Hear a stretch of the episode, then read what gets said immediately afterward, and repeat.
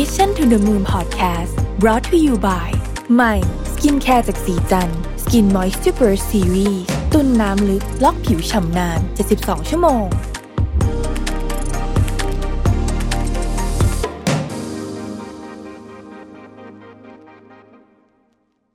สวัสดีครับยินดีต้อนรับเข้าสู่ Mission to the Moon Podcast นะครับ คุณอยู่กับผมรวิศ หาญอุตสาหะครับ วันนี้จะมาชวนคุยเรื่องของ ตลาดบ้านนะฮะที่อยู่อาศัยแนวราบนะครับ ว่ามันมี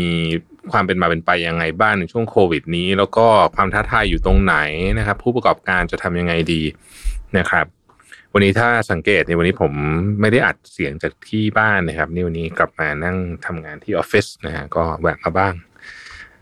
คิดถึงออฟฟิศเหมือนกันนะฮะ โอเคนะฮะก็วันนี้เนี่ยข้อมูลจาก SCB EIC นะครับผมมาชวนคุยนะครับ ผมคิดว่าตลาดสังหาเนี่ยด้วยความที่ supply chain มันยาวมาก ก็เกี่ยวข้องกับชีวิตมนุษย์เยอะมากเลยทีเดียวนะครับ ก็ key point เป็นอย่างนี้ ความรุนแรงของโควิด 19 ระลอกใหม่เนี่ยก็ส่งผลให้ตลาดที่อยู่อาศัยแนวราบ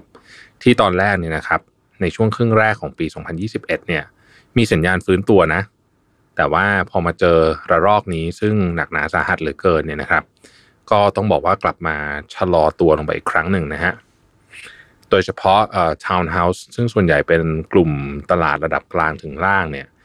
ได้รับผลกระทบจากการชะลอตัวทางเศรษฐกิจค่อนข้างสูงนะครับ ซึ่งแน่นอนว่าส่งผลให้ผู้ประกอบการเนี่ยต้องเน้นทำโปรโมชั่นอย่างต่อเนื่อง เพื่อดึงดูด real demand ที่ยังเหลืออยู่นะฮะแม้มีปัจจัยเสริมอืม จากมาตรการการลดค่าธรรมเนียมการโอน แล้วก็การจดจำนอง แต่ก็ยังถูกจำกัดอยู่เฉพาะที่อยู่อาศัยไม่เกิน 3 ล้านบาท ก็จริง ๆ ก็ต้องบอกว่าช่วยกระตุ้นตลาดได้บางส่วน ภาพรวมเนี่ย SBIC มองว่าตลาดที่อยู่อาศัยแนวราบยังคงมีทิศทางชะลอตัวจากครึ่งแรกของปี ซึ่งตอนแรกมีสัญญาณฟื้นตัวที่กลับโดยคาดว่าหน่วยขายได้ของที่อยู่อาศัยแนวราบในกรุงเทพและปริมณฑล ในปี 2021 เนี่ยจะอยู่ที่ระดับประมาณสัก35,000 หน่วยนะครับ ปรับลดลงจากปีที่แล้ว 1-3%ซึ่งยังคงเป็นระดับที่ต่ำกว่าช่วงก่อนเกิดโควิด -19 นะครับสำหรับด้านตัว supply เองเนี่ยผู้ประกอบการก็ยังคงระมัดระวัง หรือชะลอการเปิดโครงการใหม่ในช่วงที่เหลือของปี 2021 โดยเฉพาะ Town House นะครับ เนื่องจากการระบาดของโควิด -19 ระลอกใหม่ ส่งผลกระทบต่อการฟื้นตัว ของกำลังซื้อในกลุ่มระดับรายได้ปานกลางถึงล่างนะฮะแล้วก็ยังมี inventory หรือว่าหน่วยเหลือขายสะสมเนี่ยที่ยังสูงอยู่นะครับ ขณะที่การเปิดโครงการบ้านเดี่ยว มีแนวโน้มเติบโตช้าลงจากข้อจำกัดด้านที่ดินด้วย ส่งผลให้ EIC คาดว่าภาพรวมหน่วยเปิดตัวใหม่ที่อยู่อาศัยแนวราบในปี 2021 จะ ปรับตัวลดลงราว 36 ถึง 39%เยียร์เยียเลยนะครับ ซึ่งถือว่าเยอะมากๆนะฮะ โดยจะมาอยู่ที่ประมาณสัก 29,000 ถึง 30,000 หน่วยนะครับ ต่ำกว่าค่าเฉลี่ยของหน่วยการเปิดตัวที่อยู่อาศัยแนวราบในช่วงก่อนเกิดโควิด สักปี 2017 ถึงปี 2019 เนี่ย ตอนนั้นเนี่ยอยู่ 50,000 ตอนนี้จะลดลงมา มีโอกาสต่ำกว่า 30,000 นะครับ ก็ถือว่าลดเยอะนะฮะ ในช่วง 2-3 ปีข้างหน้าเนี่ย หลัง จากสถานการณ์แพร่ระบาดน่าจะเริ่มคลี่คลายลงเนี่ยนะครับ คาดว่าตลาดที่อยู่อาศัยแนวราบ ยังคงมีโอกาสที่จะค่อยๆ ฟื้นตัวขึ้น ตามปัจจัยสนับสนุนดังนี้ 1. รูปแบบการดำเนินชีวิตใหม่เดี๋ยวจะเล่าให้ฟังว่าสนับสนุนยังไงนะฮะส่งผลให้ที่อยู่อาศัยแนวราบเนี่ยตอบโจทย์ผู้บริโภคในปัจจุบันมากยิ่งขึ้นนะครับ โดยเฉพาะบ้านแฝดอ่าบ้านแฝดนี่เป็นอันที่มีแนวโน้มที่ดีนะฮะอ่อ สองนะครับการขยายของเส้นทางรถไฟฟ้านะฮะที่อยู่อาศัยแนวราบบริเวณเส้นทางรถไฟฟ้าที่ออกไปปลายๆหน่อยนะครับ ก็ได้รับความสนใจมากยิ่งขึ้นนะครับ อย่างไรก็ดีเนี่ยตลาดที่อยู่อาศัยแนวราบยังคงเผชิญความท้าทายหลายด้านนะครับsupply ส่วนเกิน โดยเฉพาะทาวน์เฮาส์เนี่ยที่แม้ว่าจะเปิดโครงการลดลงไปแล้ว แต่ว่ากำลังซื้อเนี่ยมันชะลอเยอะนะฮะอันนี้ก็จะเป็นความท้าทายนะครับ รวมถึงการเปิดโครงการในบริเวณแนวเส้นทาง และลายสายรถไฟฟ้าสายใหม่ๆเนี่ยก็จะเกิดการแข่งขันที่รุนแรงในบริเวณนั้นนะฮะข้อที่ 2 คือการจัดโปรโมชั่นที่รุนแรงมากขึ้น ส่งผลให้การปรับขึ้นของราคาที่อยู่อาศัยบางกลุ่ม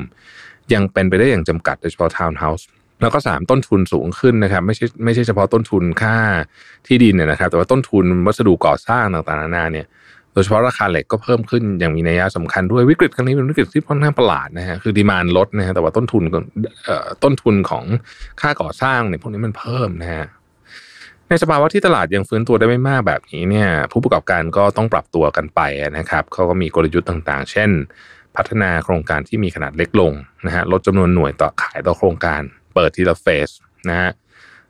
มูลค่าโครงการอาจจะไม่สูงมากเน้นความคุ้มค่านะครับ หรือว่าพัฒนาโครงการตอบโจทย์ไลฟ์สไตล์ของผู้บริโภคที่เปลี่ยนไปทั้งการ work from home แล้วก็การให้ความสำคัญกับเรื่องความเป็นส่วนตัวสุขอนามัยต่างๆนะครับ บางรายก็ขยายธุรกิจอื่นๆ สร้าง recurring income เช่นในเข้าโรงแรมนิคมอุตสาหกรรมโรงพยาบาล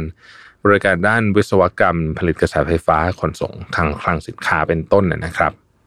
ถ้าเราลงไปดูในรายละเอียดสักนิดหนึ่งนะฮะ การแพร่ระบาดโควิด -19 เนี่ยส่งผลให้ demand ของที่อยู่อาศัยแนวราบในกรุงเทพและปริมณฑลเนี่ยหดตัวอย่างมากโดยเฉพาะทาวน์เฮาส์อย่างที่กล่าวไปแล้วนะครับ ความเปราะบางของกำลังซื้อของผู้บริโภคส่งผลกระทบ ต่อ demand ที่อยู่อาศัย โดยเฉพาะทาวน์เฮาส์ที่รับผลกระทบมากกว่าบ้านเดี่ยวและบ้านแฝดเนื่องจากว่าส่วนใหญ่ทาวน์เฮาส์เนี่ยเจาะกลุ่มตลาดที่มีกำลังซื้อระดับปานกลางถึงล่างหน่วยขายได้ที่อยู่อาศัยแนวราบในกรุงเทพและปริมณฑลในช่วงครึ่งปีแรกของปี 2021 เนี่ย ปรับตัวเพิ่มขึ้นนะฮะคือจำนวนหน่วยขายเนี่ยถึง 56%นะฮะจากฐานที่ต่ำในช่วงปีก่อนทั้งที่มีล็อกดาวน์นะครับโดยคาดว่าตัวเลขปี 2021เนี่ยจะปรับตัวลดลงราว 1-3%ที่ที่กล่าวมาแล้วนะครับ มาอยู่ที่ประมาณ 30,000กว่า แต่ว่าปี 2021เนี่ยอย่าลืมว่าปี 2021เนี่ยถ้าไปเทียบปี 2020 อาจจะไม่เยอะ แต่ปี 2020เนี่ยลดมาก่อนหน้านั้นก่อนโควิดเนี่ยลดมา 19%แล้วนะครับ อันนี้คืออันที่1นนะครับ พอยที่สองที่น่าสนใจคือบ้านแฝดเนี่ยเป็นตัวเลือกสำหรับกลุ่มกำลังซื้อระดับปานกลางขึ้นไป ที่อยากได้ฟังก์ชันแบบบ้านเดี่ยว แต่ยังมีข้อจำกัดนะฮะเรื่องของอะไรได้หรือว่ายังไม่แน่ใจถึงความมั่นคงนะฮะแต่ว่าก็เป็น development ที่น่าสนใจนะครับ หน่วยขายได้บ้านแฝดในกรุงเทพและปริมณฑลเนี่ยช่วงครึ่งแรกของปี 2021 เนี่ยเพิ่มขึ้นนะฮะถึง 113%เลยนะ มาอยู่ที่ 3,639 หน่วยนะครับ อาจจะเป็นเพราะว่าฐานต่ำด้วยนะครับหน่วยโอนกรรมสิทธิ์บ้านแฝดในกรุงเทพเนี่ยนะครับปัดตัวขึ้นราว 14%สะท้อนให้เห็นว่าบ้านแฝดเนี่ยมีแนวโน้มได้รับความนิยมต่อเนื่องขึ้นในปัจจุบันนะครับ อันนี้ก็เป็นเทรนด์นะฮะในปัจจุบันบ้านแฝดที่มีขนาดที่ดินไม่เกิน 50 ตารางวาเนี่ยถูกพัฒนาให้มีรูปแบบใกล้เคียงกับบ้านเดี่ยวมากขึ้น โดยการก่อสร้างที่เชื่อมเฉพาะส่วนคานใต้ดิน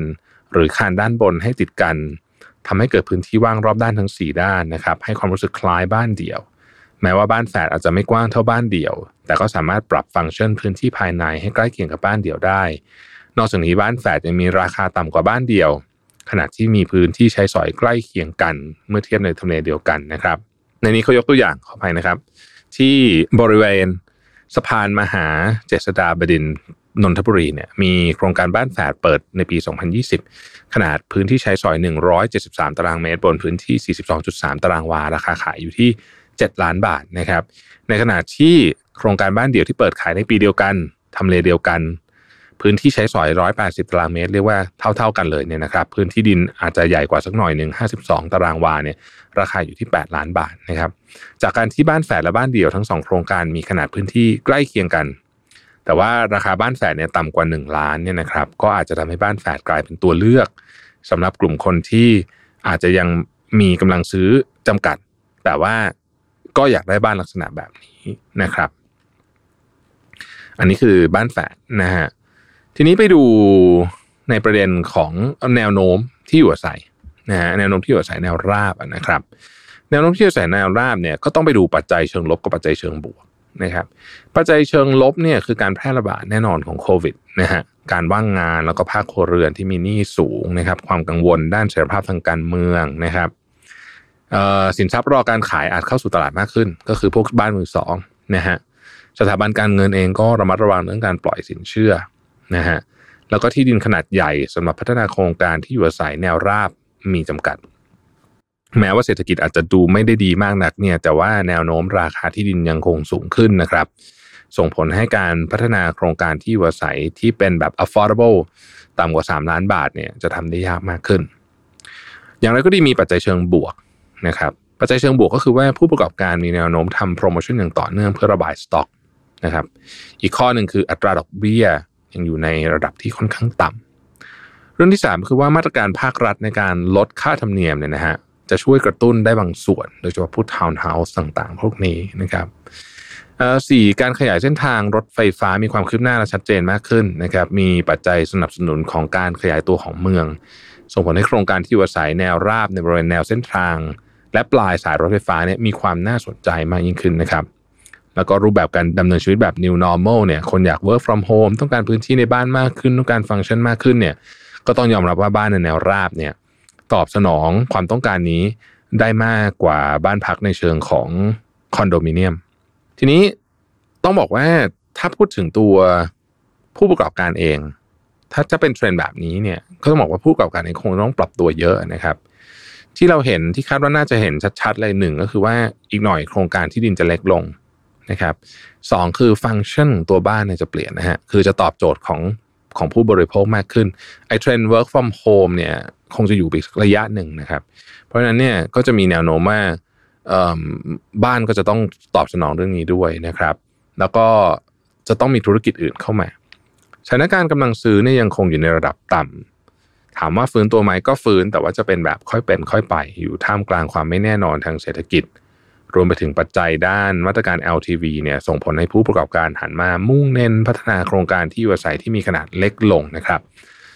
ทั้งการลดจำนวนการขายต่อโครงการ การทยอยเปิดทีละเฟส การพัฒนาโครงการที่มีมูลค่าโดยรวมไม่สูงมากนัก แต่เน้นความคุ้มค่ามากขึ้นนะครับ เพื่อสามารถปิดการขายได้รวดเร็ว